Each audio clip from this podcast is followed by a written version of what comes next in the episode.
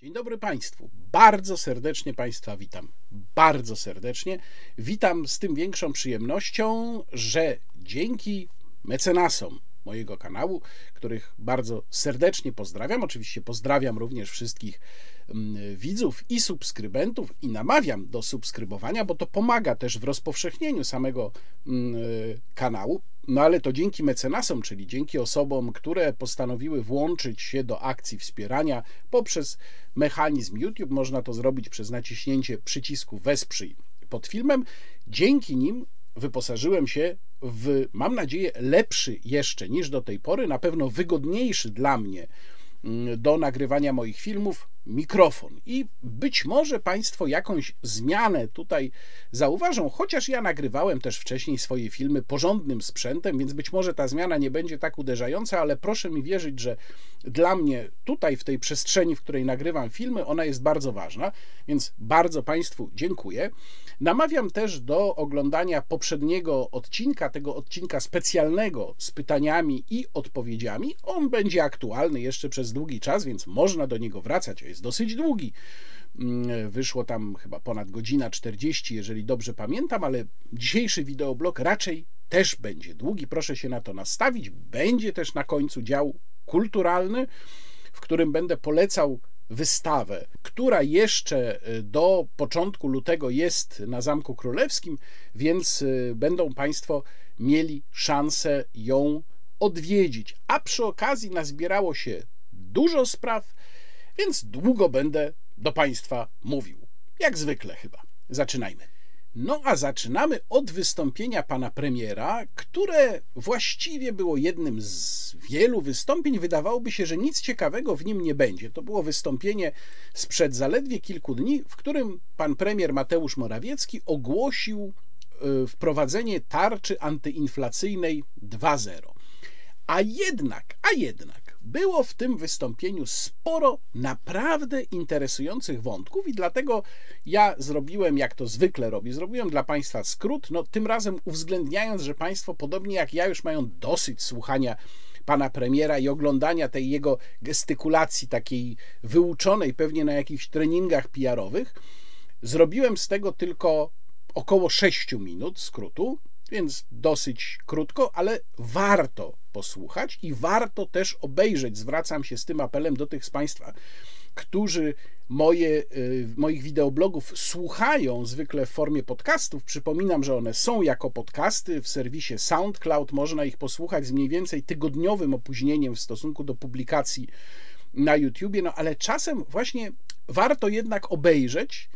I tu namawiam Państwa do obejrzenia tego skrótu z wystąpienia mm, pana premiera, a za chwilę, jak Państwo już ten skrót obejrzą, to mm, ja wskażę Państwu kilka bardzo interesujących, moim zdaniem, wątków w tym wystąpieniu. A zatem proszę obejrzeć i posłuchać pana premiera Mateusza Morawieckiego, czyli naszego nieocenionego Gierka 2.0. Większości Polaków sens powiek spędzają wyższe rachunki. Tego nie ma co ukrywać. Wiadomo, że e, taka sytuacja może jakiś czas potrwać. Wiadomo, że inflacja jest zjawiskiem, które e, zostało spowodowane przez czynniki zewnętrzne, ale jednak to my ponosimy jego cenę. To my jednocześnie też musimy na nie w odpowiedni sposób znaleźć odpowiedź. Co do inflacji, najpierw to widać już teraz coraz więcej opracowań zewnętrznych, opracowań gospodarczych, analitycznych, z których wynika jedno z nich, które widziałem wczoraj, że ponad 80% wpływu na ceny ponad 80% wpływu na ceny ma, mają czynniki energetyczne, zewnętrzne, czyli manipulacje gazowe. Rosyjskie, to już jest oczywiste dla wszystkich a także nieodpowiedzialna, dogmatyczna polityka Unii Europejskiej. To też staje się oczywiste już dla wszystkich, nie tylko w Polsce zresztą, ale także w mm, Unii Europejskiej. I trzeba dla porządku powiedzieć o trzeciej przyczynie. To jest, Szanowni Państwo, e, również wychodzenie z pandemii, czyli przyspieszony popyt, przyspieszone odtwarzanie porwanych łańcuchów dostaw. Tutaj ekonomiści też się co do tego mm, już nie spierają. Ale dobrym podsumowaniem jest wpływ polityki klimatycznej Unii Europejskiej na ceny prądu. Otóż dzisiaj ponad połowa tej ceny, za ponad połowę tej ceny prądu odpowiada polityka klimatyczna Unii Europejskiej. Więc mam nadzieję, że zgodnie z rządowym zaleceniem firmy to pokazują. Wszystkie firmy, prywatne, państwowe, e, powinny to pokazywać, bo taka jest prawda. Każdy Polak ma prawo poznać prawdę.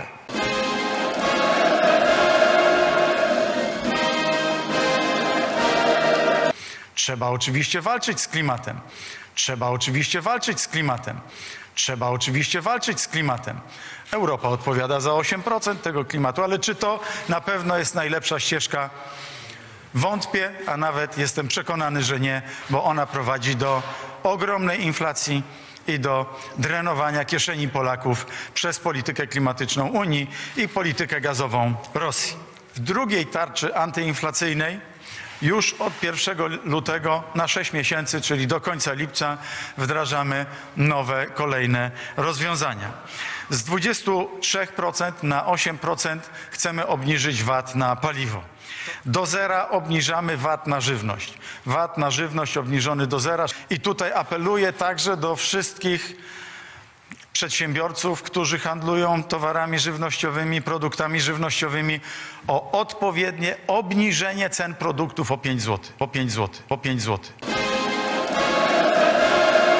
To jest bardzo ważne, bo to nie jest dzisiaj zarobek przedsiębiorców, to jest część, która trafia do budżetu państwa polskiego, najniższa stawka VAT, która jest dopuszczalna w Unii Europejskiej. My obniżamy ją do zera.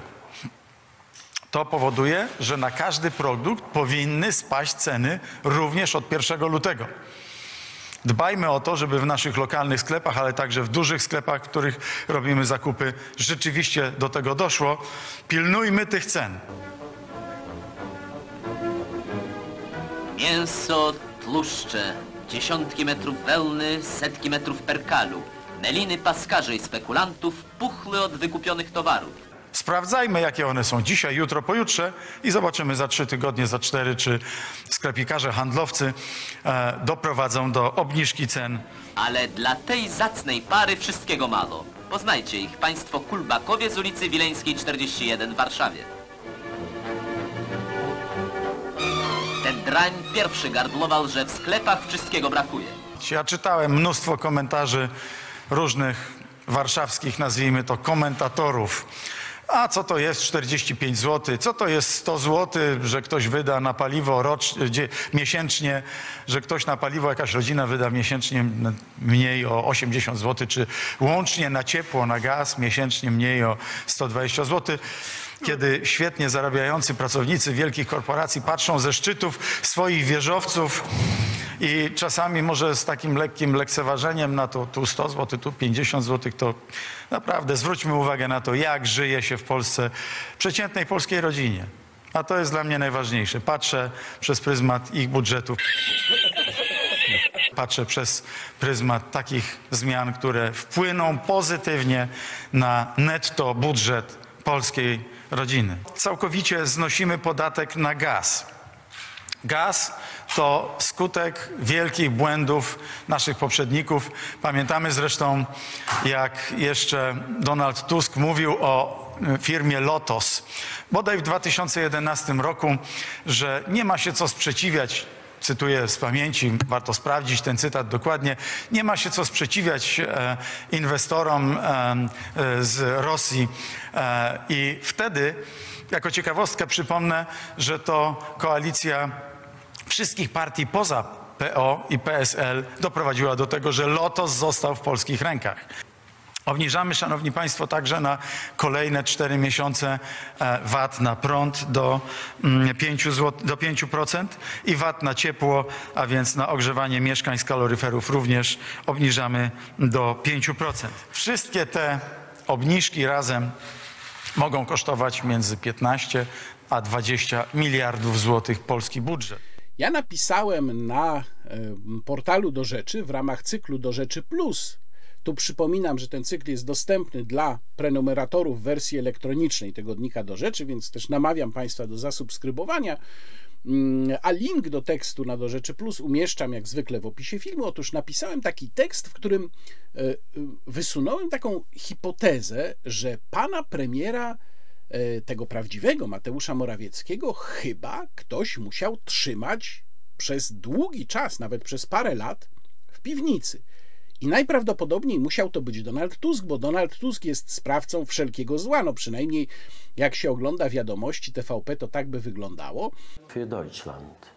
I to prawdopodobnie Donald Tusk podpisywał wszystkie dokumenty dotyczące polityki klimatycznej Unii Europejskiej, łącznie z tym, który, którego omówienie w informacji pokazałem Państwu w tym filmie, czyli 2020 rok, grudzień, polska zgoda na podwyższenie celów polityki klimatycznej, redukcja o 55% w stosunku do roku 1990 do roku 2030, no bo Wydawałoby się, że podpisywał to Mateusz Morawiecki, no ale przecież jak dzisiaj słucha się Mateusza Morawieckiego, to coś się nie zgadza. No jak to?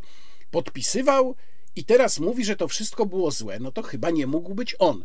Więc napisałem w tym tekście, że to na pewno nie był on, bo przecież by takich rzeczy teraz nie mówił. To musiał być właśnie ten zły Donald Tusk, który w takiej lateksowej masce, jak w filmie Mission Impossible, występował. I've heard. I w tej masce podtrzymał się pod premiera Morawieckiego i podpisywał te wszystkie fatalne dokumenty, które teraz będą nas kosztowały krocie. No bo przecież inaczej trzeba by stwierdzić, że pan premier to podpisywał, a teraz mówi, że to było złe, to znaczy co, że podpisywał rzeczy złe dla Polski, że firmował strategię klimatyczną Unii Europejskiej, która jest tak fatalna, że nas rozłoży, no bo tak z tego wystąpienia wynika. To jest, proszę pamiętać, skrót. Tam pan premier gardłował przeciwko polityce klimatycznej Unii Europejskiej dużo, dużo bardziej. Wielkie wrażenie, myślę, i pewne znaczenie też dla tego wystąpienia pana premiera, no bo to już zakładamy, że to prawdziwy Mateusz Morawiecki, nie ten fałszywy, czyli Donald Tusk w masce miał raport, który opublikowała, opublikował dziennik Gazeta Prawna i ten raport był dostępny dla członków rządu wcześniej, bo ja miałem sygnały o tym, że on tam zrobił ogromne wrażenie na posiedzeniu rządu. Miałem sygnały o tym no, już parę tygodni temu.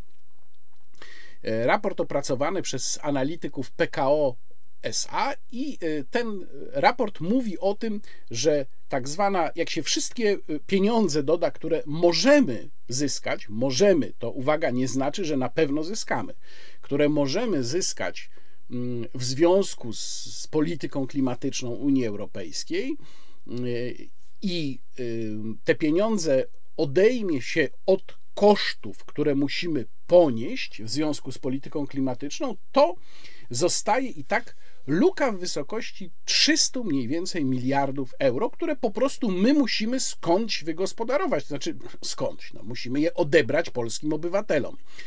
300 miliardów euro to jest w tej chwili około 1,3 biliona złotych. Biliona. E, to jest e, tekst Kosztowna walka o lepsze jutro. No ja bym z tym lepszym jutrem tutaj się spierał z autorami tekstu Grzegorzem Kowalczykiem, Grzegorzem Osieckim i Tomaszem Żółciakiem, no ale faktem jest, że mm, tekst i, i, i, raport zawiera to, co zawiera. Zawiera też wypowiedź Jacka Sasina, który chyba też się urwał z choinki, nie był w ogóle członkiem tego rządu wcześniej. Jacek Sasin mówi: Liczby są przerażające. Raport przygotowany przez ekspertów z banku PKO SA potwierdza najgorsze nasze obawy. Nasze? To znaczy czyje, panie premierze Jacku Sasinie, bo jak e, Mateusz Morawiecki podpisywał te kolejne dokumenty zaostrzające politykę klimatyczną, także akceptował cały pakiet Fit for 55, to jakoś nie słyszałem takich komentarzy ze strony mm, członków rządu i pańskiej strony również, chociaż ja od samego początku pisałem, że pakiet Fit for 55 to jest dramat dla Polski. I jestem tego zdania, cały czas zdania nie zmieniłem tutaj, no ale pana jakoś nie słyszałem. Może słabo słuchałem, może pan mi da namiar na jakiegoś laryngologa. No w każdym razie ta y, tyrada Mateusza Morawieckiego, no możemy już całkiem serio zadać sobie pytanie, czym ona jest spowodowana. I tutaj chyba nie ma zaskoczenia, jeżeli powiem, że pozycja premiera Morawieckiego w związku z różnymi przedsięwzięciami rządu PiS bardzo spadła. Będę jeszcze o tym mówił za chwilę, kiedy będę opowiadał o sytuacji z polskim wałem, polskim nieładem. Nie wiem, jak to nazwać, no bo określenie polski ład tutaj kompletnie nie pasuje. W każdym razie y, pan premier y, nie sprawdził się w wielu kwestiach i ta lista się coraz bardziej wydłuża. Y, dogadanie się z Unią Europejską, czyli kwestia funduszy z Unii Europejskiej, polityka klimatyczna, polski ład. No i to oczywiście są wszystko argumenty, które przeciwko panu premierowi wyciąga przede wszystkim rzecz jasna środowisko Zbigniewa Ziobry. Na razie, no takie przynajmniej są przesłuchy z kręgów władzy, pan premier sam zagrożony nie jest i zresztą to wynika z pewnej logiki kalendarza politycznego, bo zmiana premiera, ja już o tym zdaje się mówiłem w jednym z poprzednich wideoblogów, byłaby dosyć ryzykowna. Trzeba by wnioskować o wotum zaufania, kolejne.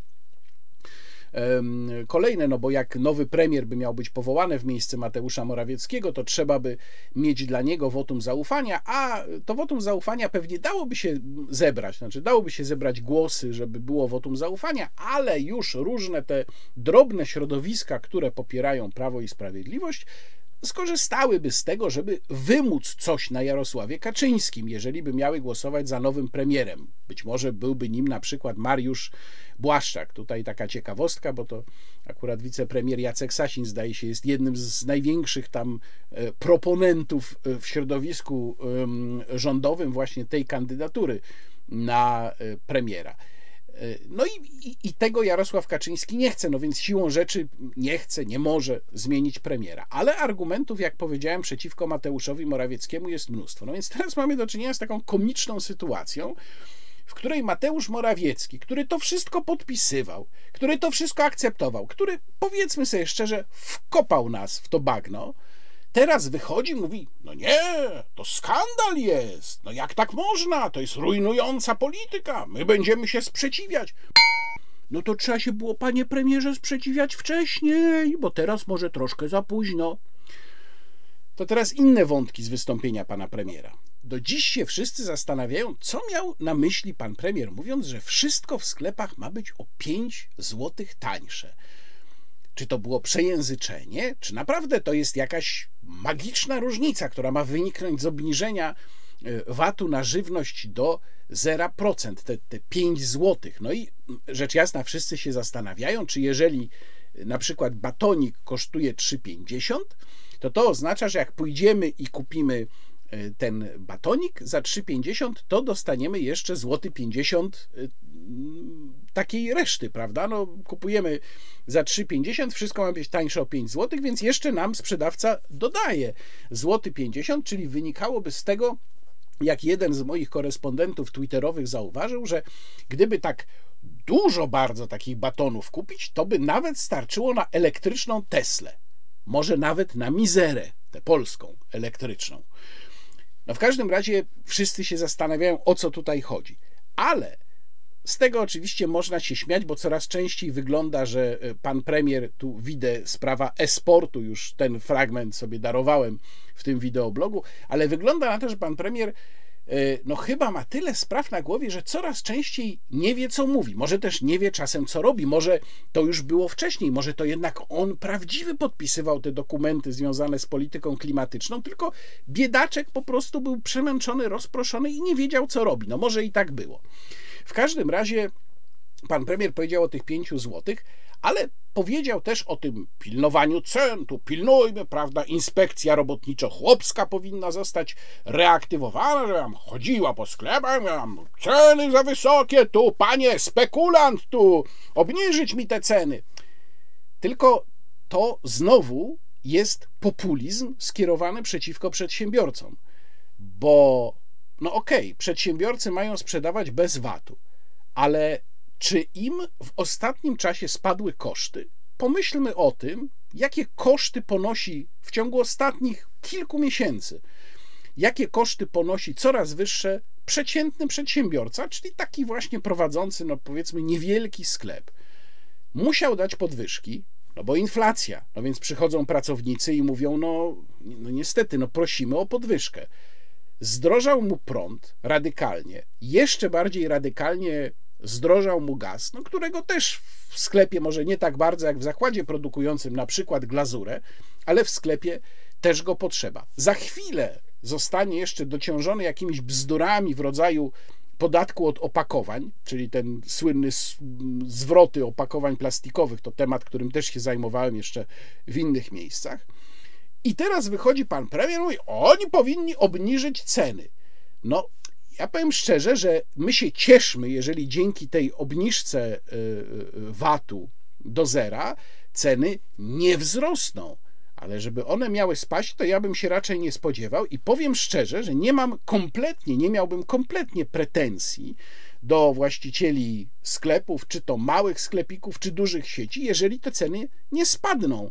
No, może nie wzrosną, to może wystarczy do tego, żeby nie wzrosły, ale raczej nie starczy do tego, żeby spadły. Więc niech nam tutaj pan premier irchą przed oczami nie wymachuje. Bardzo interesujący jest wątek o warszawskich komentatorach. Nie wiem, czy Państwo to wychwycili. Tam, gdzie pan premier mówi, że on słyszał różnych warszawskich komentatorów, którzy twierdzili, że co to jest, jeżeli rodzina zapłaci o 80 zł mniej za benzynę, że to nic nie znaczy. I teraz, proszę Państwa, proszę zwrócić uwagę, że ta logika, bo pan premier dowodzi, że to przecież jest bardzo znacząca oszczędność, że ta logika działa u pana premiera tylko w jedną stronę bo w drugą już nie działa. To znaczy, wtedy, kiedy na przykład PiS wprowadzał opłatę emisyjną, przypomnę 10 groszy od litra paliwa. Ja o tym pisałem, że jest to skandal, bo wszyscy kierowcy normalnych samochodów się będą zrzucać na fundusz, z którego będą dofinansowywane elektryczne zabaweczki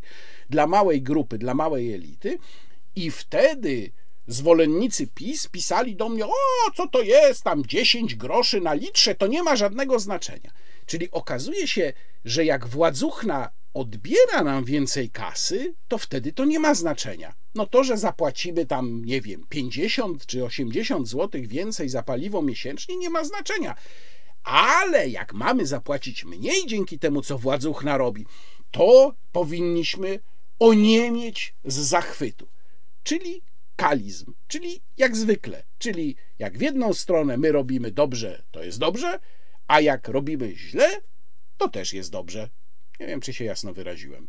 No i jeszcze dwa słowa o tym, co tutaj pan premier ogłaszał. No bo pan premier ogłaszał rzeczywiście obniżkę podatków, i ja tutaj mówię zupełnie bez ironii, że z tego tak jestem zadowolony i za to po prostu muszę rząd pochwalić. Jako zwolennik niskich podatków muszę pochwalić rząd z tego powodu, że przyciśnięty rzeczywiście do muru, postawiony w sytuacji niemalże ostatecznej, widząc, że spadają mu przez inflację notowania, rząd postanowił jednak w końcu obniżyć podatki. Rzeczywiście te obniżki dotyczące przede wszystkim benzyny no, są już znaczące, bo to jest duża obniżka VAT, to jest zawieszenie poboru innych podatków i to jest bardzo dobrze. Tylko z tym też jest pewien problem. To znaczy, częściowo PiS się wycofuje z tego, co sam zrobił, bo na przykład zawieszenie poboru opłaty emisyjnej, no to mówię, opłatę emisyjną wprowadził PiS i ona mm, weszła bodajże od początku 2018 roku. E, ale mamy tu jeszcze jedną sprawę, to znaczy, Myślę, że to rzeczywiście może zadziałać antyinflacyjnie, to znaczy obniżenie cen, zwłaszcza tych najważniejszych surowców, poprzez obniżki podatków pośrednich e, znajdujące się w ich cenie, przełoży się to jakoś na ceny towarów. Inna sprawa, to też niektórzy wskazują, że mm, ludziom zostanie więcej pieniędzy w kieszeniach, które to pieniądze wydadzą, więc to też będzie jakoś napędzało inflację, ale jednak ja jestem zwolennikiem tezy, jako osoba przyglądająca się mechanizmom ekonomicznym od dawna, że większe znaczenie, czyli bardziej przyczyni się jednak do, ta, ta operacja do przyhamowania inflacji, bo większe znaczenie ma jednak przyduszenie cen surowców. To jest istotniejsze. Mimo, że rzeczywiście ten efekt pewnego odbicia wskutek wydawania pieniędzy, które nam zostaną w kieszeniach, może być. Ale w tym wszystkim jest no, jeden szkopuł, że to są rozwiązania tymczasowe. One mają tam trwać w niektórych przypadkach do, do końca marca, tutaj do końca lipca. Co prawda, mówi rzecznik rządu, że być może będą przedłużone. I ja, prawdę mówiąc, miałbym taką nadzieję, że one będą przedłużone co najmniej do kolejnych wyborów w 2023 roku, bo tak, właśnie, będąc zwolennikiem niskich podatków, jestem za tym, żeby te daniny zawarte w cenie benzyny, ale także na przykład, nie wiem, VAT na gaz, czy VAT na ciepło, czy akcyza na, na gaz, żeby to wszystko zostało zredukowane jak najbardziej.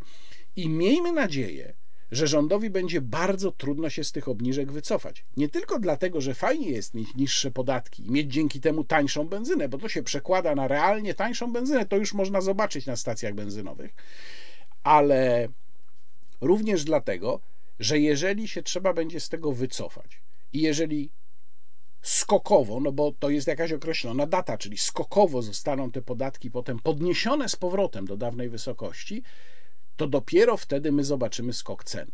Bo przecież inflacji nie da się znacząco do tego momentu zdusić, na przykład do początku sierpnia. Więc jeżeli rzeczywiście na początku sierpnia VAT na benzynę miałby wrócić do dawnej mm, wysokości 23%, e, no to będziemy mieli bardzo poważny problem i inflacja dostanie niezłego wtedy kopa na rozpęd. Więc trzymajmy kciuki, żeby te rozwiązania teoretycznie tymczasowe były tak tymczasowe, jak większość tymczasowych rozwiązań, które trwają latami. No ale może jednak władza sięgnie tutaj w obliczu problemów inflacyjnych po bardziej radykalne środki.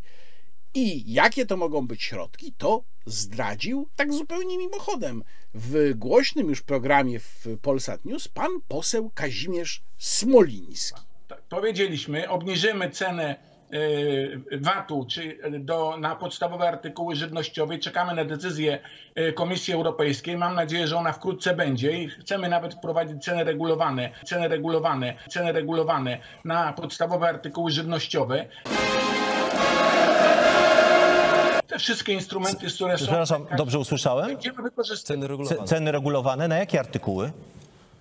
No, Regulowane ceny na artykuły żywnościowe na podstawowe artykuły żywnościowe, chleb, cukier, mąka, na takie rzeczy. Otóż ja napisałem w jednym z felietonów y, do pana posła, że mm, mechanizm regulowanych cen zawsze kończy się tak samo. Regulowane ceny to były w PRL-u, tam komitet, ku, kumitet, przepraszam, centralny, prawda, zatwierdzał takie ceny, które tam były przygotowywane propozycje wcześniej. No i ja sobie wyobrażam, że pan poseł Smoliński mógłby stanąć na czele takiego Narodowego Komitetu Regulacji Cen, prawda? I wyglądałoby to tak, że tam przychodziliby ludzie na obrady tego komitetu, przychodziłby pan poseł Smoliński, brałby pan poseł Smoliński swoje notatki i mówił tak, towarzysze, wiecie, rozumicie, ja to uważam, że kostka masła to ona se powinna kosztować tam, no powiedzmy, wicie, rozumicie, 2,50.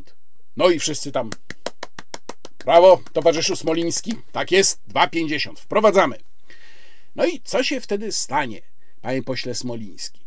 No więc tak to wygląda w gospodarce, że jak się komuś nie opłaca produkować, bo na koniec dostaje taką regulowaną cenę za swój produkt, a koszty ponosi większe, yy, bo to przecież nie jest tylko produkcja, to jest również e, transport, to są na każdym etapie wynagrodzenia dla pracowników poszczególnych etapów tych firm obsługujących poszczególne etapy produkcji. No taka podstawowa ekonomia, może by pan sobie coś poczytał o tym, e, no to ten ktoś po prostu przestanie to produkować. Czyli to masło po 2,50 to jego po prostu, panie pośle Smoliński, nie będzie, jak pan zrobi taką cenę 2,50. No, ale na to socjaliści też mają zawsze radę. Znaczy, co znaczy, że nie będzie? To się powoła, e, prawda, Narodowy Koncern Masłowy. No i na czele tego Narodowego Koncernu Masłowego też może stanąć poseł Smoliński, bo on może dużo rzeczy obsługiwać. I tam może tutaj będziemy, prawda, produkować 58 milionów kostek masła, towarzysze, wicie, rozumicie. No, to oczywiście też nigdy nie wychodziło i wychodzić nie będzie. Natomiast mnie zastanawia jedna rzecz, bo pan poseł Smoliński się potem zaczął tłumaczyć, że on to tak tylko żartował, że to była taka sarkastyczna odpowiedź na ciągłą krytykę ze strony opozycji.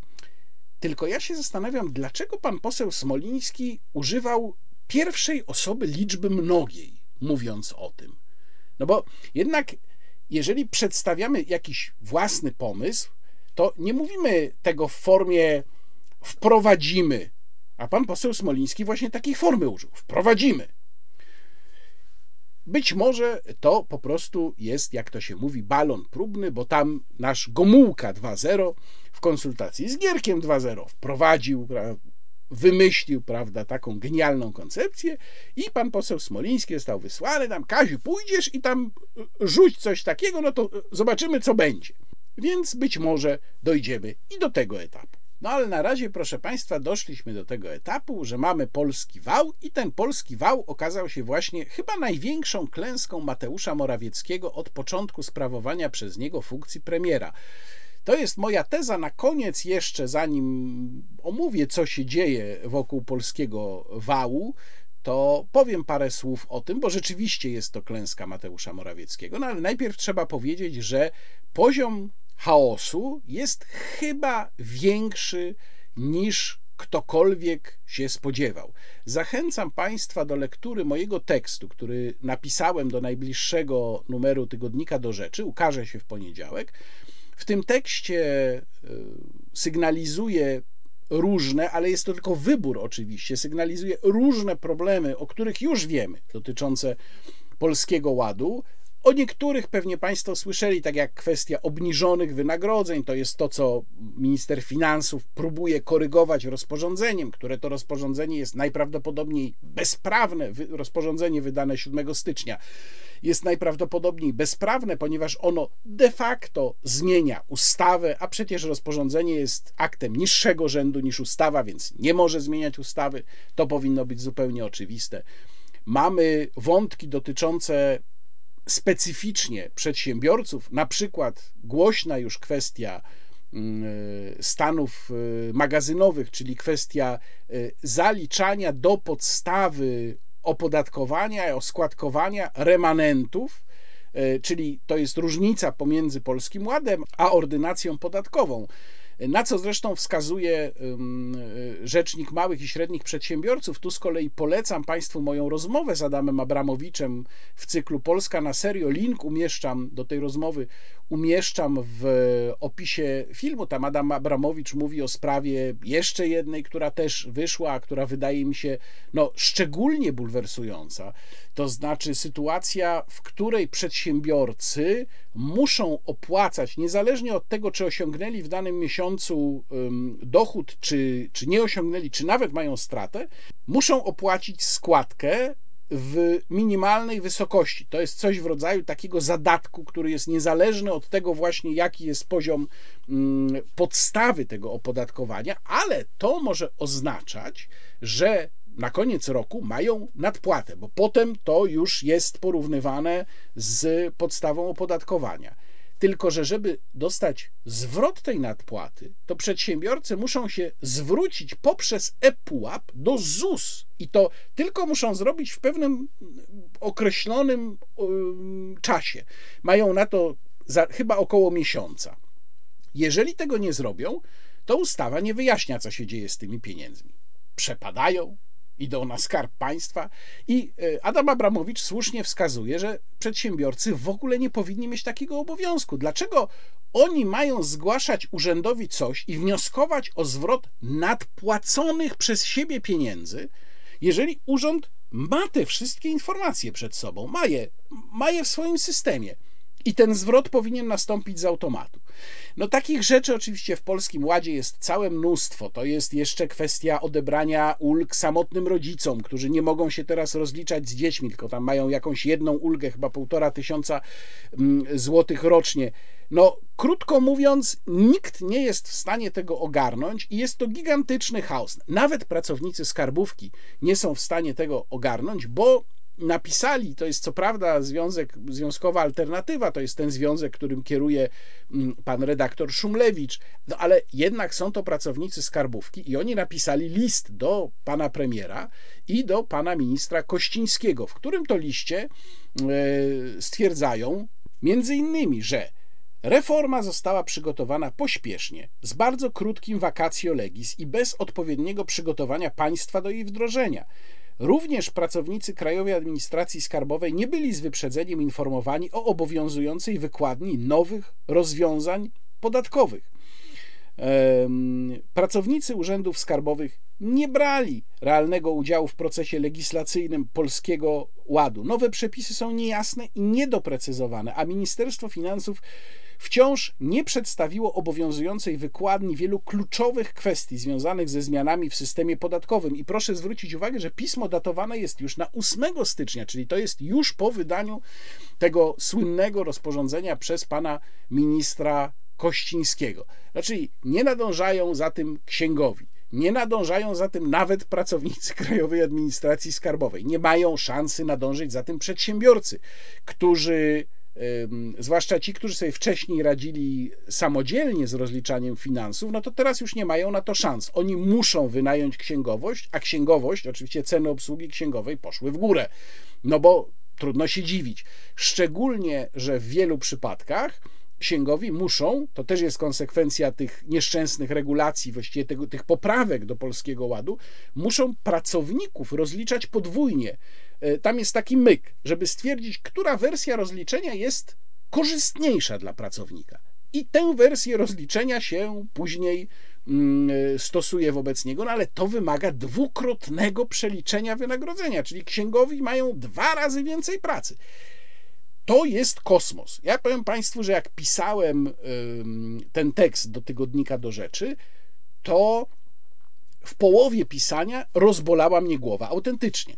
Natężenie bredni, poziom komplikacji.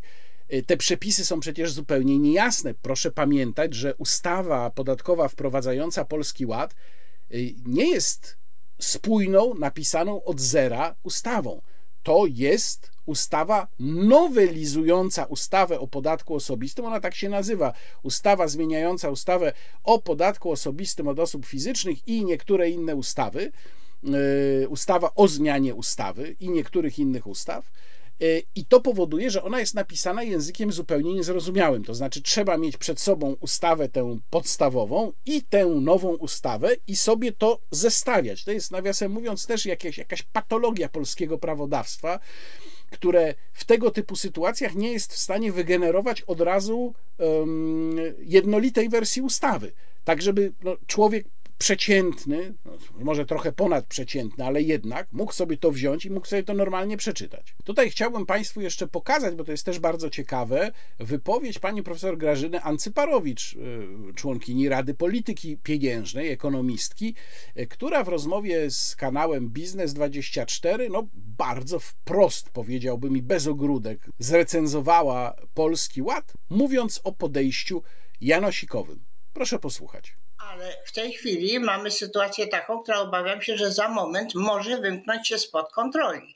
Dlatego, że takich wzrostów cen energii, e, cen e, gazu, e, cen utrzymania mieszkań, jednocześnie pogorszenia sytuacji finansowej wszystkich osób, które troszeczkę lepiej sobie radzą w życiu, no to ja sobie właściwie nie wyobrażałam i nie wyobrażam.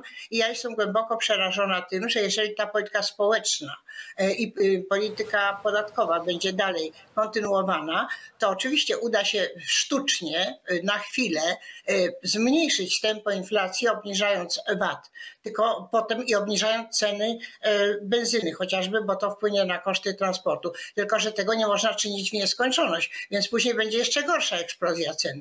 Polityka janosikowa do niczego dobrego nigdy nie doprowadziła. Ja rozumiem, że trzeba udzielać wsparcia grupom, które są bezradne, które tego nie potrafią uczynić. Ja byłam nawet bardzo optymistycznie patrzyłam na program 500, chociaż inaczej bym go sobie wyobrażała, jeżeli chodzi o wdrażanie, ale nieważne. On przyniósł pewne pozytywne efekty. Natomiast później kontynuowana ta polityka janosikowa, e, która nawiasem mówiąc również teraz przekłada się na to, w jaki sposób będą poszczególne grupy obciążone tym parapodatkiem y, bardzo wysokim, bo to jest dodatkowy 9% podatek, który ma zwiększyć dochody budżetu, bo przecież nie dochody Narodowego Funduszu Zdrowia, bo one będą nadal takie same. Ja nie rozumiem tej polityki. Ja nie rozumiem, dlaczego ludziom, którzy przepracowali dziesiątki lat i mają teraz wysokie emerytury, powyżej 5 tysięcy brutto, to jest na rękę około 4 tysięcy, dlaczego im się odbiera słusznie wypracowane pieniądze, wprowadzając ten parapodatek. Ja nie rozumiem, dlaczego y, wtedy, kiedy wprowadzono wprowadzano po raz pierwszy wyższą kwotę wolną 6 tysięcy złotych, tam było 6,5 tysiąca, to ludzie, którzy przekroczyli 85%, to był taki próg wtedy, w ogóle nie mogli sobie tej kwoty odliczyć i potem było w kolejnych latach. Obawiam się, że to, co się dzisiaj mówi, nie wiem, czy to jest prawda, czy nie, bo nie mamy żadnych konkretnych algorytmów, a rząd e, e, opublikował tyle różnych e, dziwnych sposobów zmniejszania tego nacisku, tej presji na pewne grupy społeczne, że ja naprawdę już się w tym pogubiłam, mimo że jestem całkiem dobrym ekonomistą, zwłaszcza w zakresie finansów publicznych. E, I poza tym tam jest ciągle ruch. Więc ja pytam się, jaka jest, jaki jest sens prowadzenia polityki janosikowej, która odbiera słusznie nabyte prawa, między innymi emerytom, to jest około miliona osób i na dodatek jeszcze zachęca się ludzi do dłuższej pracy i płacenia wysokich składek. Ja nie rozumiem, dlaczego pracownik, który jest zatrudniony w kilku miejscach pracy, ma być ukarany za to, bo nawet jak nie będzie teraz ukarany, bo rząd wystraszył się i prawdopodobnie będą inaczej obliczane te wynagrodzenia. A nawet ja za grudzień dostałam wynagrodzenie już z potrąconym tym podatkiem. To, żeby była jasność. Także to wstecz też działa na rok 2021. Być może to była pomyłka księgowej, ale w każdym razie przepisy były niejasne. Ja nie rozumiem, ale to dlaczego pokazuje, ludzie... jak wielkim chaosem są pewne zmiany, które zostały wprowadzone. Dlatego które... ja przestrzegałam i mówiłam, że nowy ład jest inflacjogenny, bo on przesuwa popyt na artykuły najbardziej poszukiwane i najtańsze. W związku z tym wszystkim pojawia się pytanie, czy Polski Ład, poza tym, że jest to ewidentnie klęska samego Mateusza Morawieckiego, to czy jest to również klęska Zjednoczonej Prawicy? I moim zdaniem tak, to znaczy jest to coś pomiędzy bardzo głęboką porażką, bo dla Morawieckiego to jest klęska. Natomiast dla całego obozu to jest coś pomiędzy bardzo głęboką porażką, a właśnie klęską. Dlaczego? No po pierwsze dlatego, że nie udał się, i to już jest absolutnie pewne, widać to w 100%, nie udał się ten zamiar, ten plan, który był podstawą Polskiego Ładu. Bo podstawą Polskiego Ładu było takie wyobrażenie, że zrobimy w drugiej kadencji coś tak spektakularnego jak 500. Damy, rozdamy ludziom pieniądze na wielką skalę, zrobimy świetną, wspaniałą reformę podatkową, która dopieści nasz elektorat. No i teraz problem polega na tym, że ten elektorat wcale taki dopieszczony nie będzie, bo zyski z y, sięgnięcia do kieszeni przede wszystkim przedsiębiorców będą tak rozsmarowane, że zdecydowana większość zyskujących na polskim ładzie te zyski albo ich zupełnie nie zobaczę, albo one będą bardzo mizerne, no rzędu tam, nie wiem, 200 zł miesięcznie, stu kilkudziesięciu złotych miesięcznie i jeszcze w wielu przypadkach, bo taka jest natura Polskiego Ładu, one zostaną wygenerowane dopiero wtedy, kiedy będzie rozliczenie podatkowe. Nawiasem mówiąc, bardzo wiele osób może wpaść w pułapkę, na którą część księgowych teraz wskazuje, E, czyli będą korzystać z ulgi dla klasy średniej w ciągu roku, ale w którymś momencie przekroczą jej górną granicę. No nie wiem, na przykład dostaną jakąś premię albo z jakiegoś innego powodu. może to być coś, czego, mm, co będzie nieprzewidziane, co nie, nie, nie będą, czego nie będą mogli przewidzieć. I wtedy okaże się przy rozliczeniu podatkowym w kwietniu 2023 roku, że muszą zwrócić całą tę ulgę, wszystko, co zyskali w poprzednim roku, czyli całkiem sporo osób, które teoretycznie powinny albo zyskać, albo stracić bardzo niewiele na polskim ładzie, nagle się przekona w kwietniu przyszłego roku, że mają jakieś ogromne pieniądze do dopłacenia. Więc myślę, że wiele osób wtedy jeszcze może być w szoku. A pamiętajmy, że przecież cel Polskiego Ładu, no skąd był taki pośpiech w jego uchwalaniu, ja to mówiłem już zresztą w wideoblogu dobrych parę razy, był taki, żeby dopieścić elektorat przed wyborami. No to to dopieszczenie będzie stosunkowo niewielkie. Ono będzie głównie dotyczyć jakiejś bardzo małej części i co więcej, to jest moja intuicja publicystyczna, nie mówię tego na podstawie badań, bo takich po prostu nie widziałem, ale uważam, że ci naprawdę najbiedniejsi, którzy zyskają na Polskim Ładzie najwięcej, to nie jest grupa w większości chodząca na wybory. Tylko to jest grupa w gruncie rzeczy obojętna politycznie. Więc to może tutaj nie zadziałać. Ci, którzy mieli coś zyskać, to wcale nie zyskają, albo zyskają bardzo niewiele, albo wręcz się okaże, że tracą i to dopiero się przekonają o tym w kwietniu 2023 roku. Więc globalna korzyść w całej, w całej spektrum politycznym dla Prawa i Sprawiedliwości może się okazać w zasadzie żadna. A nawet może się okazać, że to jest jednak netto strata, no bo mm, też bardzo wiele osób, które stracą, które prowadzą jednoosobowe działalności gospodarcze, czy to rzeczywiście są jednoosobowe firmy, czy to są firmy e, działające w schemacie JDG, ale zatrudniające kilka osób, czyli mikroprzedsiębiorcy, i oni stracą, i to niekoniecznie wcale byli wyborcy Platformy. To w dużej mierze byli wyborcy PiS, którzy zrażą się do tej partii właśnie otrzymawszy taki prezent. Więc myślę, że Polski Ład się może odbić czkawką. Ja już pomijam tutaj kwestię mm, impulsu inflacyjnego, bo to też jest w zasadzie oczywiste. Więc jeszcze on pogorszy dodatkowo sytuację inflacyjną, natomiast punktów moim zdaniem nie doda, ale może je wręcz zabrać. No, co z Mateuszem Morawieckim? No tak naprawdę w takim normalnym mechanizmie politycznym za wtopę tej skali powinien zapłacić głową premier, zwłaszcza jeżeli jest to jego sztandarowy projekt, którego on jest twarzą. A tak dokładnie jest w tej sytuacji. To Mateusz Morawiecki jest twarzą Polskiego Ładu. No ale tak jak powiedziałem, Mateusz Morawiecki jest raczej w tym momencie nie do ruszenia, więc myślę, że on nie zapłaci. Natomiast myślę, że ktoś zapłacić będzie musiał, i teraz jesteśmy na etapie szukania winnego. Czy to będzie sam minister Kościński, który jest człowiekiem bez znaczenia, zupełnie z wykonawcą poleceń, tylko i wyłącznie urzędnikiem, który nawet za bardzo po polsku nie umie się wypowiedzieć, czy to będzie któryś z wiceministrów w Ministerstwie Finansów, no ale miejmy tę świadomość, że będzie to po prostu kozioł ofiarny. To nie będzie rzeczywisty sprawca tego zamieszania, bo rzeczywisty sprawca tego zamieszania to nasz ulubiony Gierek 2.0. Rzecz, którą muszę omówić, bo uważam, że jest bardzo ważna, to kwestia dwukrotnej już blokady Konfederacji na Facebooku. Ja napisałem o tym tekst e, na portalu Onet. Link do tekstu, jak zwykle, y, w opisie filmu i nie powiem Państwu tutaj dużo więcej niż napisałem w tym tekście, ale o pewnych rzeczach muszę przypomnieć. Po pierwsze, muszę przypomnieć o tym, że mówimy tutaj o bardzo ważnej materii wolności słowa. I dlatego bardzo bym namawiał, niestety jest to trudne i ja widzę, że jest to trudne, kiedy o to apeluję też w swoich tekstach, ale bardzo bym namawiał, żeby się wznieść ponad swoje sympatie i antypatie polityczne. To jest kwestia, sprawa wolności słowa, to jest kwestia, która powinna, teoretycznie przynajmniej, łączyć wszystkich. No ale nie łączy, bo Schadenfreude z powodu blokady Konfederacji było widać w mediach społecznościowych i w wypowiedziach części polityków również było tę Schadenfreude widać yy, niesłusznie.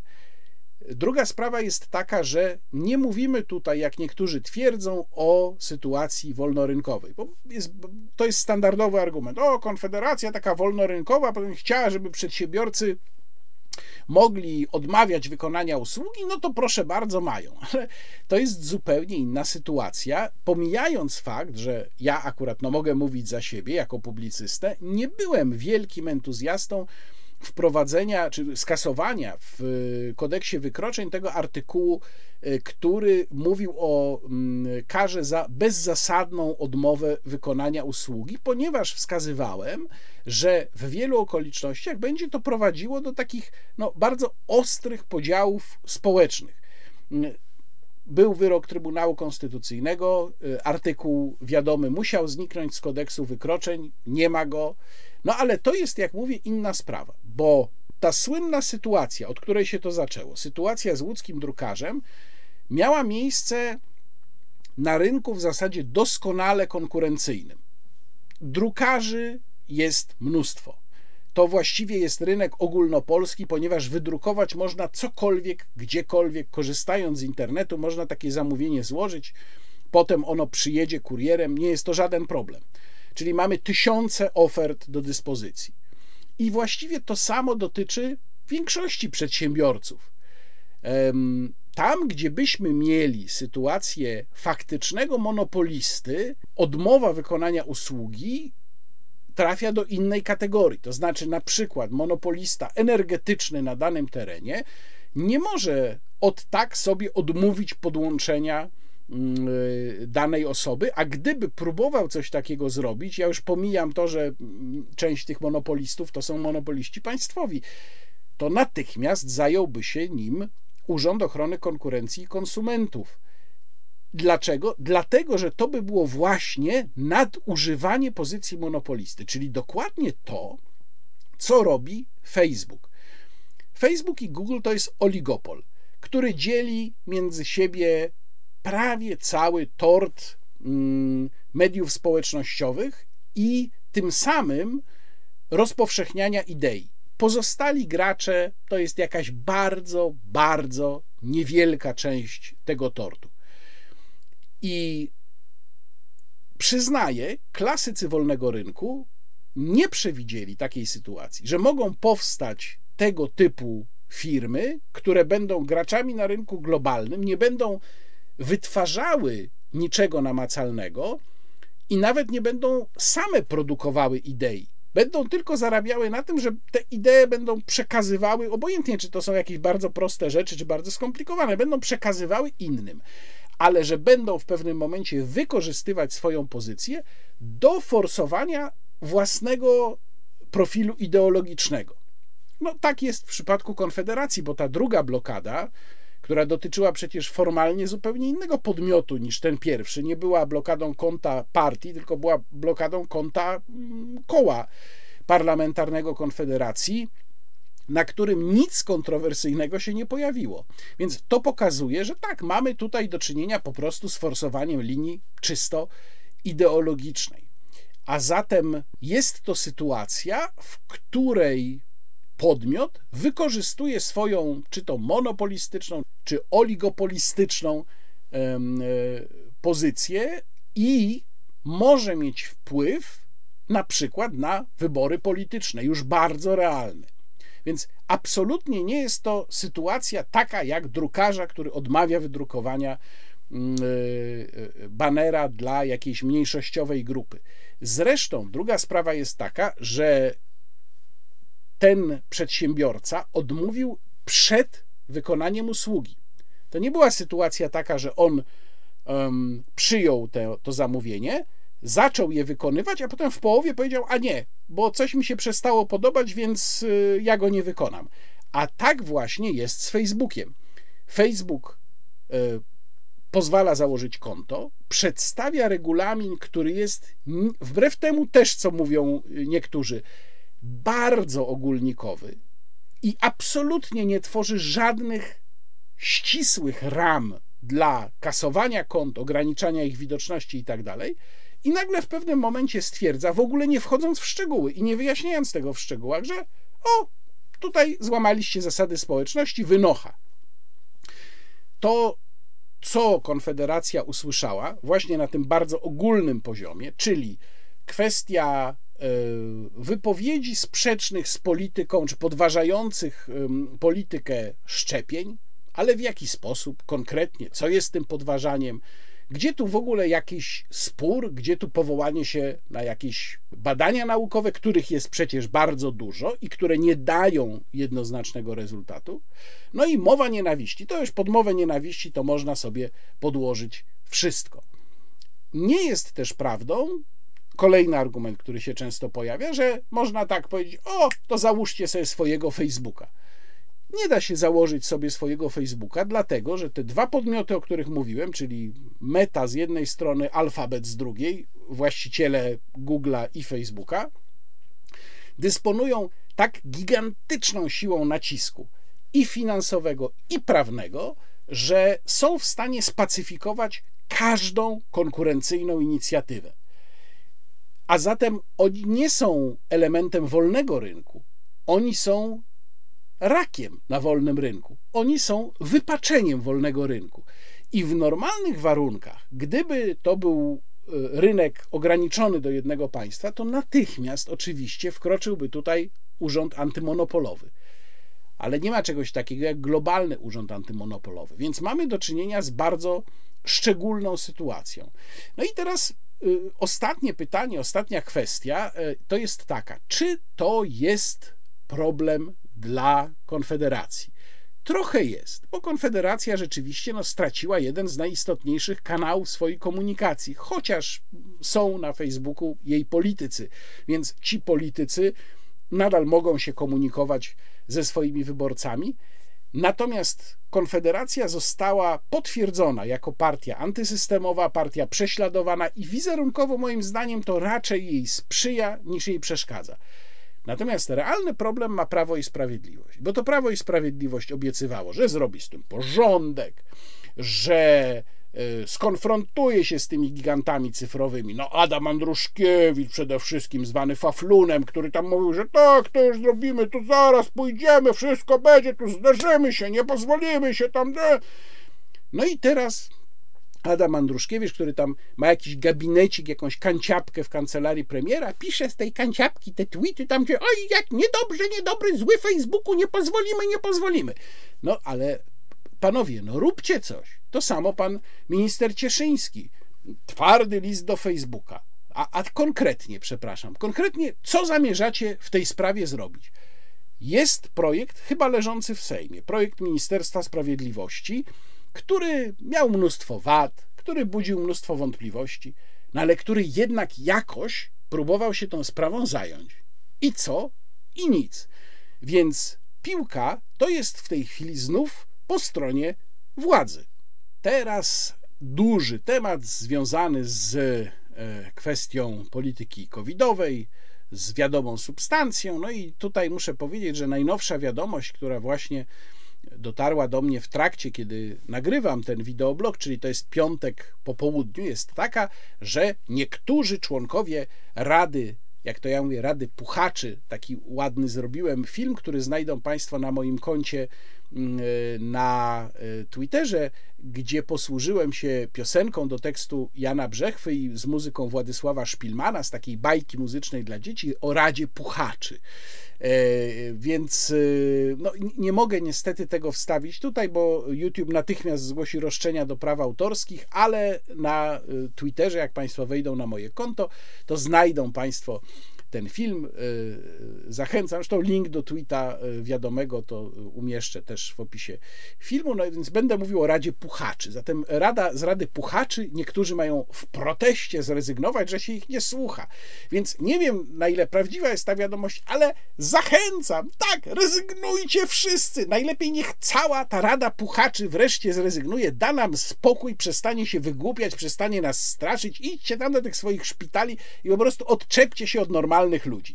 Zanim jeszcze dwa słowa o ustawie Hoca, to polecam Państwu również moje starcie z Tomaszem Terlikowskim w programie Układ Otwarty.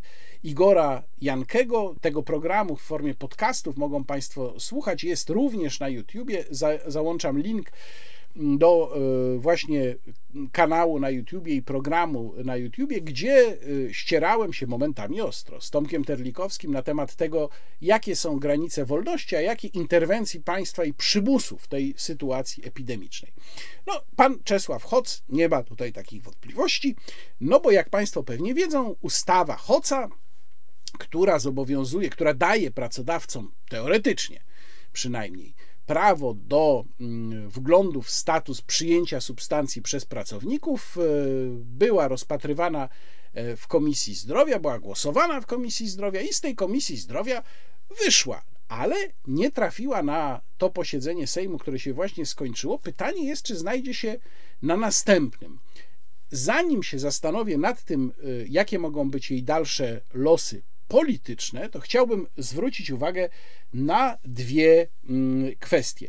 Pierwsza kwestia to jest to, jak głosowano w Komisji Zdrowia. Bo to jest bardzo ciekawa rzecz, mianowicie, proszę Państwa, najwięksi zwolennicy reżimu sanitarnego, na przykład lekarz Bolesław Piecha, był przeciwko poprawce wprowadzającej obowiązek szczepień dla posłów i senatorów.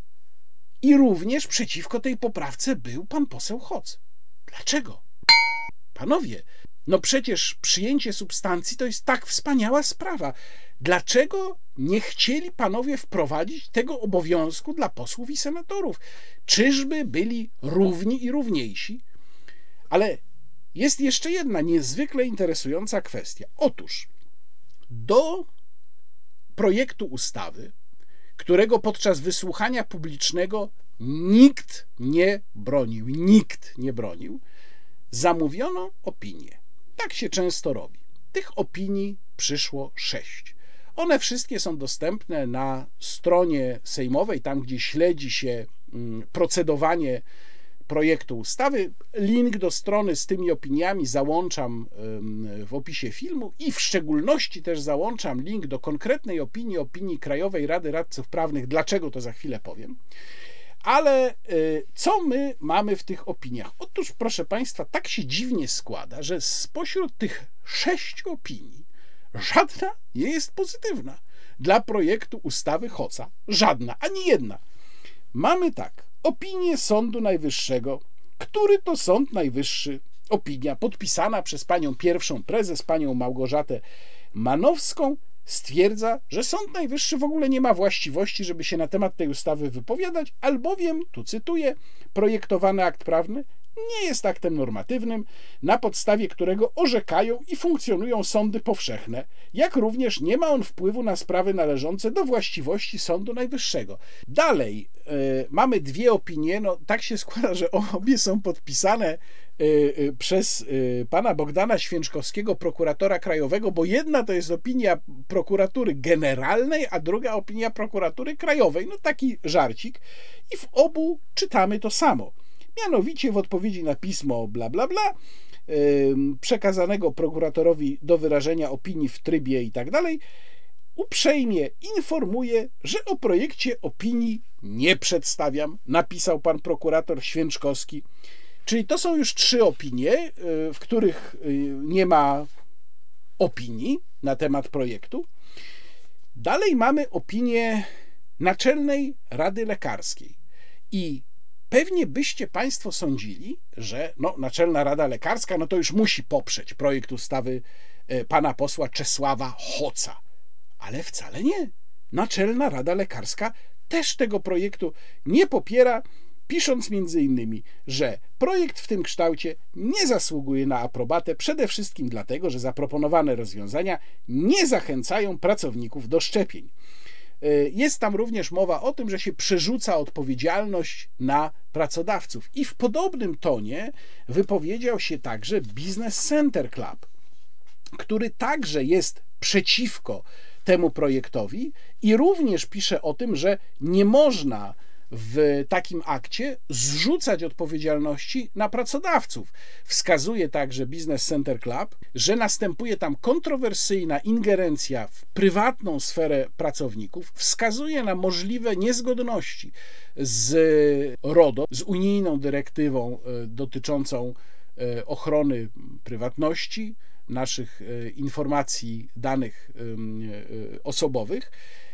Również jest tam mowa o tym, że są ogromne wątpliwości dotyczące aplikacji, która ma służyć do mm, skanowania tych certyfikatów unijnych. E, związanych z przyjęciem substancji i tu nawet jest porównanie do tego, jak skopany został etol i że tam jest, takie, taka, tam jest mowa o tym, że skoro etol został tak skopany, no to trudno e, ufać, że dobrze zostanie przygotowana ta e, aplikacja. No i też właśnie mamy podkreślenie tego, że ustawodawca nie może przerzucać na kogoś innego obowiązku szczepień.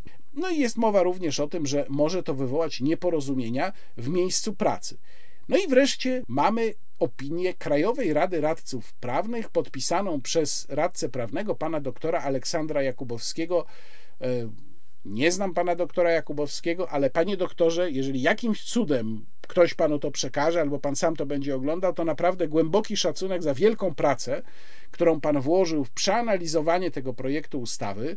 Opinia mm, Krajowej Rady Radców Prawnych liczy sobie ponad 30 stron, jest bardzo kompleksowa i powiedzmy sobie szczerze, rozsmarowuje na podłodze ten projekt całkowicie. Zaraz przeczytam Państwu kilka fragmentów. Po pierwsze, pan doktor Jakubowski w tej opinii zajmuje się kwestią tego, czy projekt ustawy spełnia test proporcjonalności przyjmowanych rozwiązań. Ja w ogóle polecam Państwu lekturę całej opinii, bo to naprawdę na jej podstawie można zobaczyć, jak powinno się pisać opinie prawne, jak dobrze to jest napisane, jak głęboko to jest przeanalizowane. Ale czytam tutaj niektóre tylko e, fragmenty. Uzasadnienie projektu ustawy nie podaje weryfikowalnych danych, badań czy symulacji, z których wynikać ma prognoza, że wprowadzenie rozwiązań określonych w projekcie ustawy pozwoli osiągnąć założone przez nią cele. Brak takiej argumentacji w uzasadnieniu projektu ustawy jest tym bardziej dojmujący, że rozwiązania określone w projekcie ustawy w zbliżonych formach są już od wielu miesięcy stosowane w innych krajach. Zatem istnieje materiał do badań i analiz, czy i kiedy wykorzystywanie przepustek covidowych przyczynia się do ograniczenia e, zakażeń, stanu epidemii. Rekomendować można projektodawcom refleksję na przykład nad rozwiązaniami włoskimi, tzw. Tak Green Pass. Są one zbliżone co do mechanizmu do proponowanego w projekcie ustawy. Niestety, pomimo ich wprowadzenia, Włochy notują rekordy zakażeń wirusem SARS-CoV-2. Brakuje w uzasadnieniu projektu ustawy wyników badań wykazujących, o ile prawdopodobieństwo transmisji wirusa SARS-CoV-2 jest mniejsze w przypadku osoby, która nie więcej niż 48 godzin wcześniej uzyskała negatywny wynik testu w kierunku COVID-19 lub jest zaszczepiona przeciwko tej chorobie lub jest ozdrowieńcem. Dalej czytamy. Projektodawcy wskazali w uzasadnieniu ustawy, że w celu zapobiegania, przeciwdziałania i zwalczania tej choroby niezbędne jest wyposażenie pracodawcy w instrument weryfikacji statusu zdrowotnego wszystkich pracowników oraz osób pozostających w stosunku cywilnoprawnym z tym pracodawcą zatrudnionych w danym miejscu pracy.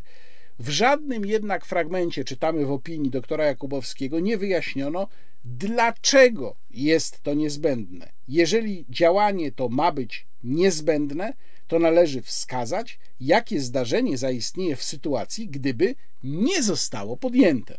Dalej, to na co ja już też zwracałem uwagę, potrzebne jest też precyzyjne określenie zakresu temporalnego tej ustawy, czyli czasu jej obowiązywania. Ocena proporcjon- albowiem ocena proporcjonalności ingerencji w prawa i wolności obywateli może być zmienna w czasie. I to już naprawdę jest komedia. To znaczy, to pokazuje totalną niekompetencję twórców tej ustawy. Za dalece wadliwe, czytamy w opinii Krajowej Rady Radców Prawnych, uznać należy użycie w artykule 1 ustęp 1 projektu ustawy kategorii osoba pozostająca w stosunku cywilnoprawnym z pracodawcą, Tymczasem przyjęta konstrukcja, czytamy, prowadzi do sytuacji, w których prawo do nieodpłatnego wykonania testu diagnostycznego uzyska każda osoba pozostająca w jakimkolwiek stosunku cywilnoprawnym z pracodawcą, a zatem nawet osoba wynajmująca od niego mieszkanie, sprzedająca mu towary, czy pozostająca z pracodawcą w stosunku małżeństwa. Również w tej opinii pan dr Aleksander Jakubowski zwraca uwagę na to, na co ja już zwracałem uwagę y, bodajże dwa czy trzy wideoblogi temu, kiedy omawiałem projekt ustawy Hoca, y, czyli kwestia tego, jak są sformułowane, jak jest sformułowana kwestia nieodpłatności testów. I tutaj czytamy, jak można się domyślać, w sytuacji, w takiej sytuacji testy diagnostyczne niefinansowane ze środków publicznych będą finansowane przez pracodawcę, bo z jednej strony mamy tam stwierdzenie, że testy mają być bezpłatne dla pracownika, ale z drugiej strony mamy od razu asekuracyjne stwierdzenie, że liczba tych bezpłatnych testów, które ma dostarczyć państwo, może być ograniczona i właściwie nie wiadomo dlaczego. I wtedy wszystko spada oczywiście na pracodawcę. Dalej czytamy. W komentowanej regulacji brakuje dookreślenia tego, jak pracodawca ma wykazać, że żądanie podania informacji przez osobę przez niego zatrudnioną o posiadaniu przez nią negatywnego testu diagnostycznego jest niezbędne do przeciwdziałania rozprzestrzenianiu się choroby w zakładzie pracy lub innym miejscu wyznaczonym do wykonywania pracy. Projektodawca powinien te kwestie doprecyzować. Jeżeli bowiem pracodawca mylnie ustali, że żądanie to było niezbędne, a następnie prezes Urzędu Ochrony Danych Osobowych stwierdzi, że przesłanka ta nie była spełniona, czyli że nie było to niezbędne, to tym samym pracodawca będzie ponosił konsekwencje nieuprawnionego przetwarzania danych osobowych. Jest również zwrócenie uwagi na to, że ustawa nie doprecyzowuje kwestii korzystania z tej aplikacji, która ma służyć do sprawdzania statusu przyjęcia substancji. Nie ma tu regulacji określającej obowiązek niezwłocznego usunięcia danych po ich sprawdzeniu, zachowania danych w tajemnicy. No i na koniec wreszcie w dziale wnioski i rekomendacje czytamy. Dotychczas twórcy projektu ustawy nie wykazali, że spełnia on wymagania zasady tzw. Tak testu proporcjonalności. Podsumowując, szczegółowa analiza projektu ustawy wykazała, że wymaga on dopracowania w istotnym zakresie, wobec czego nie może być przyjęty w przedłożonym kształcie. Panie mecenasie Jakubowski, naprawdę szacun, wielka praca wykonana, ustawa rozjechana i to rozjechana czysto, merytorycznie i logicznie. Tu nawet nie chodzi o to, bo ja nie wiem, jakie stanowisko pan doktor Jakubowski ma w kwestii restrykcji covidowych, przyjmowania substancji, to mnie zupełnie nie interesuje. Najważniejsze jest to, że pokazane zostało, jak absolutnie fatalnie, nielogicznie i głupio skonstruowany jest ten projekt aktu prawnego. No ale teraz możemy sobie zadać pytanie, co się dalej stanie z tym projektem, bo właściwie e, gdyby PiS chciał go przedstawić na posiedzeniu e, Sejmu, to prawdopodobnie zebrałby bez problemu większość, chociaż to też nie jest takie pewne. Tak się mogło wydawać, ale wiemy, że wewnątrz Zjednoczonej Prawicy jest dosyć pokaźna opozycja, liczona na 30-40 głosów nawet przeciwko tej ustawie ale czy na pewno poza lewicą, która pewnie głosowałaby za? Pewnie, ale to też nie jest stuprocentowo, yy, stuprocentowo pewne. Czy na pewno na PSL i Koalicja Obywatelska zagłosowałyby za? Bo proszę zwrócić uwagę na tę opinię BCC, o której wcześniej mówiłem. To jest ta linia, którą, jak sądzę, będzie tutaj podążać przede wszystkim partia Donalda Tuska, czyli będzie wskazywać, że nie mogą zagłosować za ustawą, która na przedsiębiorców nakłada obowiązek, który powinna wziąć na siebie partia rządząca. Obowiązek i odium związane z tym obowiązkiem. Więc ja bym zakładał, bo, a to jest przecież kwestia podstawowa w tej ustawie, to znaczy jej się nie da przebudować tak, żeby ona spełniała ten wymóg no bo to by trzeba wprowadzić po prostu obowiązkowe szczepienia, czego PiS rzecz jasna nie chce zrobić. Więc koniec końców może się okazać, że wcale nie jest jednak tak łatwo, nawet przy udziale opozycji, zebrać głosy tak, żeby ta ustawa przeszła. A jeżeli ich się nie da zebrać, no to można założyć, że z ustawy nic nie będzie i oby tak się stało, a posłowi Czesławowi Hocowi wieczna hańba za ten projekt.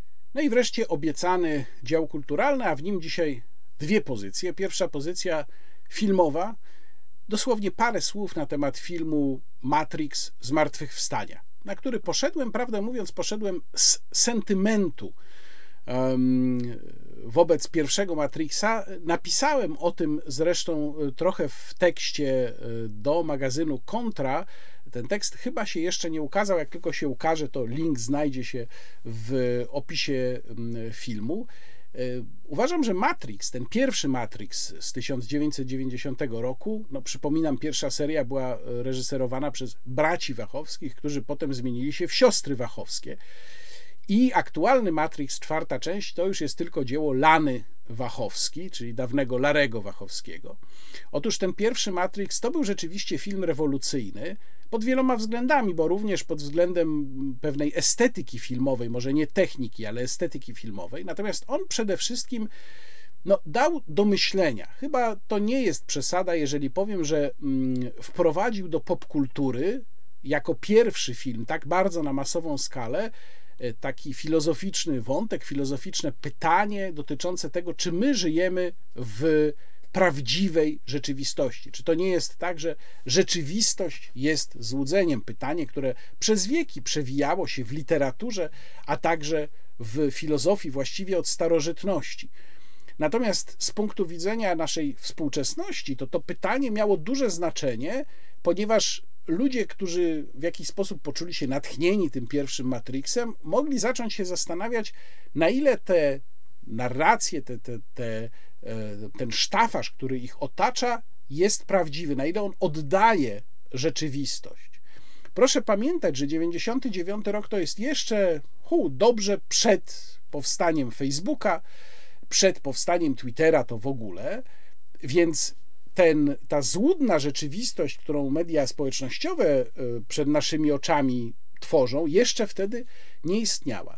ja sobie pomyślałem, oglądając czwartą część w kinie, że szkoda, że Matrix powstał tak dawno i właściwie całe pokolenie już wyrosło, które o nim nie pamięta, bo to dzisiaj właśnie w momencie, kiedy jesteśmy mamieni Gretami Thunberg, wizją katastrofy ekologicznej, wizją katastrofy covidowej itd., tak itd., tak teraz przydałoby się na świeżo właśnie pokazać czy nakręcić Matrix, ten pierwszy Matrix i przypomnieć tę scenę, w której Morfeusz daje do wyboru Neo dwie pigułki, czerwoną i niebieską.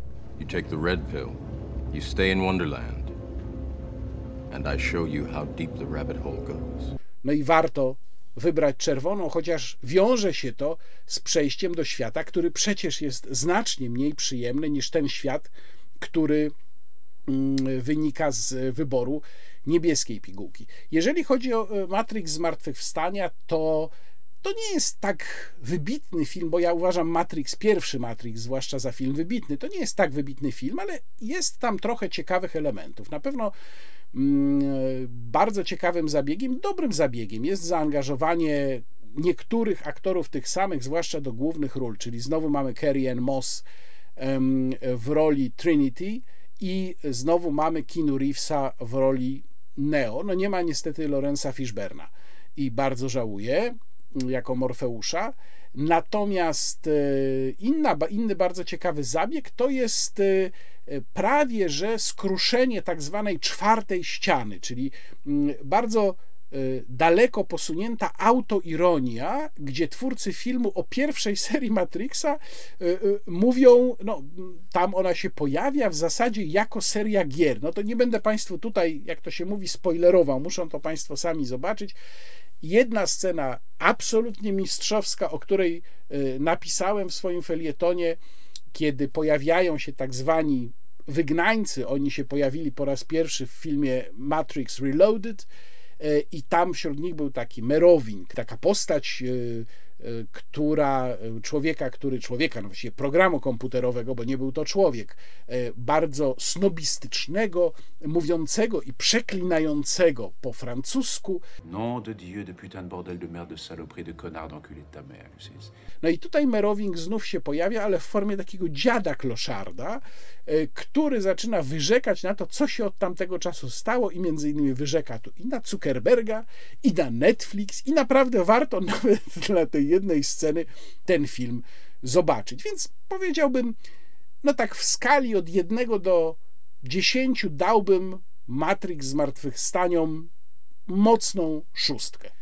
I druga sprawa to chcę Państwa bardzo zachęcić do obejrzenia wystawy Caravaggio i inni mistrzowie na Zamku Królewskim. Ona jest jeszcze do 10 lutego, ale niestety muszę tu też parę słów powiedzieć o swojej wizycie na tej wystawie, bo prawdę mówiąc, jak Państwo wiedzą, ja dużo chodzę po muzeach, naprawdę dużo. Myślę, że jestem w muzeach kilkadziesiąt razy w ciągu roku.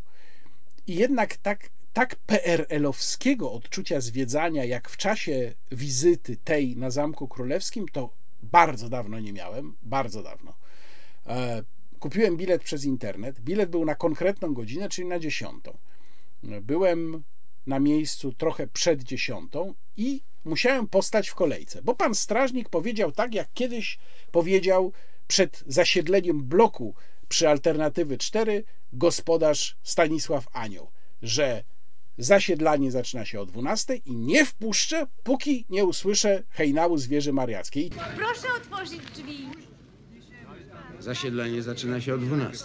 Tu było prawie dokładnie to samo, choć nie sądzę, żeby pan strażnik sobie zdawał sprawę z tego podobieństwa. Póki nie zabije zegar, że dziesiąta, to nie wpuszczamy. I tak ludzie stali, zamiast wejść wcześniej do szatni, zrobić miejsce dla następnej grupy, no bo oczywiście COVID, przepustowość, przepustowość szatni, to ludzie stali na mrozie, bo było dosyć zimno i tak póki dziesiąta, o dziesiątej dopiero drzwi otwarto, no nie wiem, takie no bardzo dziwne obyczaje jednak.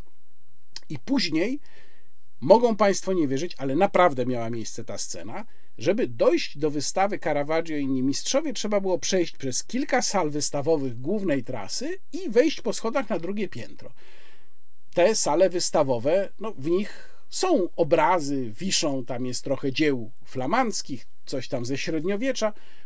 No i ja mm, idąc, zacząłem sobie te obrazy oglądać, a pani strażniczka do mnie mówi: e, Proszę iść, proszę iść. No to ja pytam, czy ja nie mogę obejrzeć obrazów. Nie, bo nie ma tu obsady w tych salach. No więc ja zapytałem panią, czy sobie żartuje, to znaczy mam przejść nie oglądając się na boki, bo tam nie mają obsady i nie mogę spojrzeć na obrazy. No i tutaj już pani dała mi spokój, ale ja bym bardzo prosił jednak kierownictwo Zamku Królewskiego, żeby się zdecydowało, czy ich muzeum to jest jeszcze PRL, czy może już nie, bo jak nie, to proponowałbym jednak trochę podszkolić personel, który tam pracuje. No teraz wracając już do samej wystawy. Otóż to jest y, wystawa, proszę się nie spodziewać, że tam zobaczą Państwo mnóstwo dzieł Caravaggia. Tam oryginalne obrazy Caravaggia są dwa.